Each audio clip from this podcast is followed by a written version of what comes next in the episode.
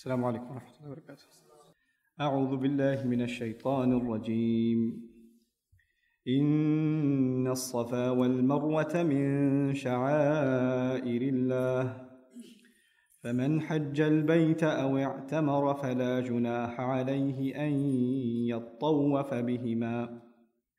ومن تطوع خيرا فإن الله شاكر عليم. إن الذين يكتمون ما أنزلنا من البينات والهدى من بعد ما بيناه للناس في الكتاب أولئك يلعنهم الله ويلعنهم اللاعنون إلا الذين تابوا وأصلحوا وبينوا فأولئك أتوب عليهم وأنا التواب الرحيم.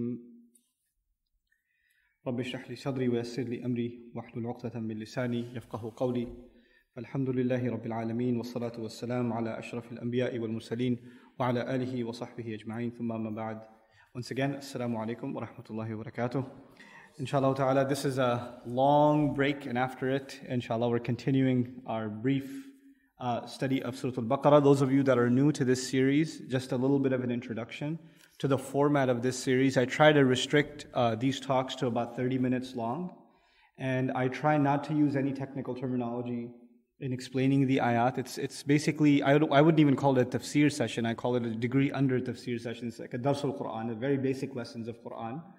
And it's supposed to be something that, you know, uh, you should be able to uh, take in from and inshallah do your studies on top of. So there's supposed to be simple explanations of the Quran. It's not quite translation, it's a little more detailed and contextualized than translation, but it's not quite an academic tafsir study either. It's kind of in between. And the purpose of uh, this series basically is to draw some basic lessons and basic wisdoms from the ayat that we're going through. So in this series, we were up to about, we were, I think, past this point, but nonetheless, we're starting uh, again from ayah number 158 of Al Baqarah. And my attempt will be to try and probably pull off like a half a page at the most every time. And we'll keep going like that, inshallah, we'll get far.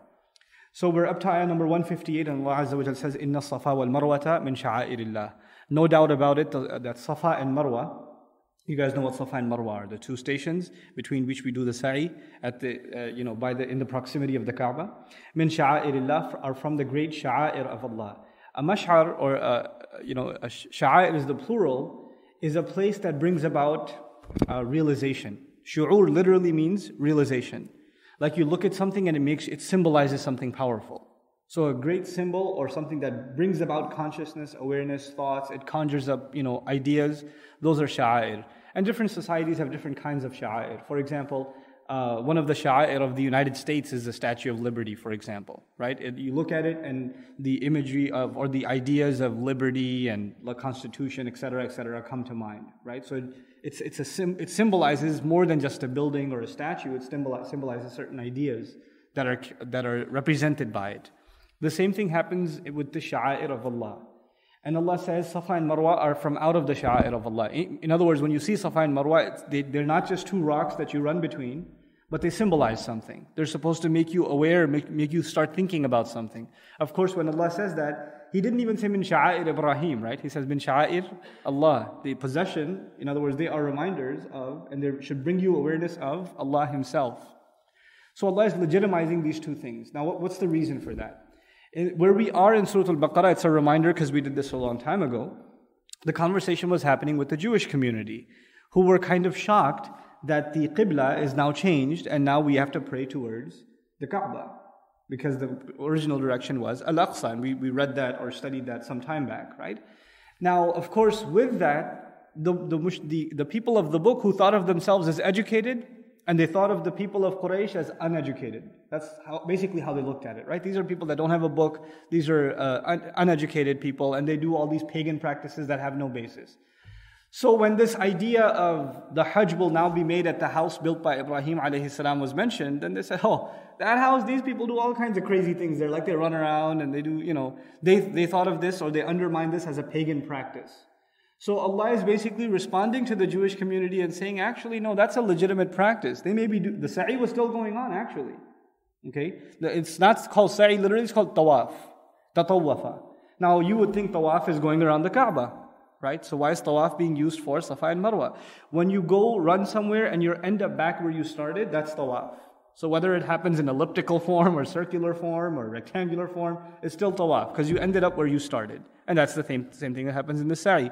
So they were undermining and kind of joking about the legitimacy of the, the, the Kaaba and everything associated with the Kaaba. And so Allah Azza wa did not want the Muslim community to be influenced by that rhetoric and also wanted to legitimize there are some practices, uh, there are some practices of the mushrikun that were actually rooted in something legit. I mean, they got corrupted and deviated later on. Obviously, even they were doing shirk at the Kaaba, but that doesn't mean the Kaaba itself was not legit, right? The same way Safa and Marwa was there, and they were doing all kinds of wild things there. They used to run around naked and all kinds of crazy things, right? But that doesn't mean Safa and Marwa themselves are not legitimate signs of Allah. So, min sha'airillah. The other thing is, of course, to pay attention on the word sha'air itself. What is it? What image does, does it conjure up? What does it make a Muslim realize when they think about Safa and Marwa? It makes them realize the sacrifices of a man, alayhi salam, and, and he, the sacrifices he made for his family, and then the sacrifice of that mother, and the miraculous help of Allah. The miraculous help of Allah. With no one else around, you're still struggling, and you keep your trust in Allah, and you keep making the efforts, right? And in this, in and of itself, there was a great uh, uh, encouragement to the Muslims at this time. You know, this is early Madani period. Uh, no battles have happened yet. This is in the first six months, you could argue, of uh, the Prophet migrating والسلام, to Medina. So preparations are kind of being made. The climate of the storm is coming, the clouds are forming, but the storm hasn't started yet, right? But nonetheless, it is very well known that the Quraysh are far more equipped, far more powerful, far more influential than the Muslims are.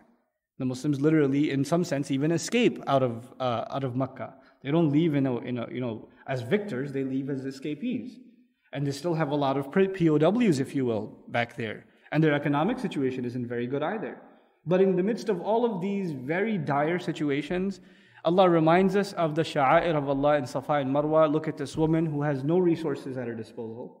And basically, the situation is that of the only thing looking that she can look forward to for herself and her child is death. And she makes the effort nonetheless anyway in impossible circumstances, and Allah opens up a door.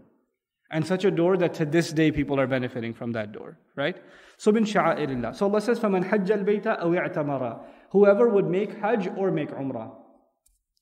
In other words, now again, keep in mind, now we listen to these ayat, we think of our time. But these ayat are coming to the Sahaba when they're in Medina. And Allah is saying, whoever makes hajj of the house and makes umrah. Of course, to make hajj and umrah, where do you have to go? You have to go to Mecca, but Mecca is in the hands of the Quraysh. So Allah is already dropping hints, you're going to have to fight for it. You can't just walk back in and make Hajj and Umrah. you can't do that. That's not going to work out for you. But Allah is already saying, listen, these are legitimate signs of Allah. And that's from the legacy of Ibrahim alayhi So on the one hand, the Jews have been kind of poked by this statement. On the other hand, the Muslims have been told your goal is still Makkah. You still have to head back. Just because you're in Medina doesn't mean you can forget about that life. you you have to head back. That's the, that's the original target. فَلَا جُنَاحَ عَلَيْهِ أَن يَطَوَّفَ بِهِمَا Then there's no harm on that individual that he make tawaf of both of them, meaning goes between Safa and Marwa. If a person does that during Hajj and Umrah, there's no harm done. It's, it's perfectly fine. وَمَن تَطَوَّعَ خَيْرًا فَإِنَّ اللَّهَ شَاكِرٌ عَلِيمٌ and whoever would volunteer out of goodness, in other words, the early law was it's not a mandatory thing. You can do this as a basically nafil, additional ibadah. And if you do that, then Allah is grateful, subhanAllah. Shakir. You know, Shakir in Arabic, Urdu speakers here actually have it wrong. हमारे यहाँ कहते हैं मशकूर मैं आपका बड़ा मशकूर हूँ That's actually completely incorrect. Mashkur is the one being thanked. Shakir is the one thanking. मैं आपका शाकिर हूँ मशकूर नहीं आप मशकूर हैं Right? It's the other way around. So we've, we've got a little bit of a messed up situation in Urdu. But nonetheless, Allah calls Himself Shakir, which literally translates grateful. But that's inappropriate to say about Allah. Allah is grateful. What it actually means is Allah is truly appreciative. But He uses such a word for it that puts the believer to shame. I'm going to go make Safa, uh, I'm going to make tawaf of Safa and Marwa. And of course, this is the point. When, when the original sa'i happened, Water came out, as you know, and this was the point where a mother could never have been more grateful than that time. And Allah says, You do that, and I'll be appreciative of you. I'll show gratitude to you. Subhanallah. Shakirun. فَإِنَّ اللَّهَ شَاكِرٌ عَلِيمٌ. And He's all knowing.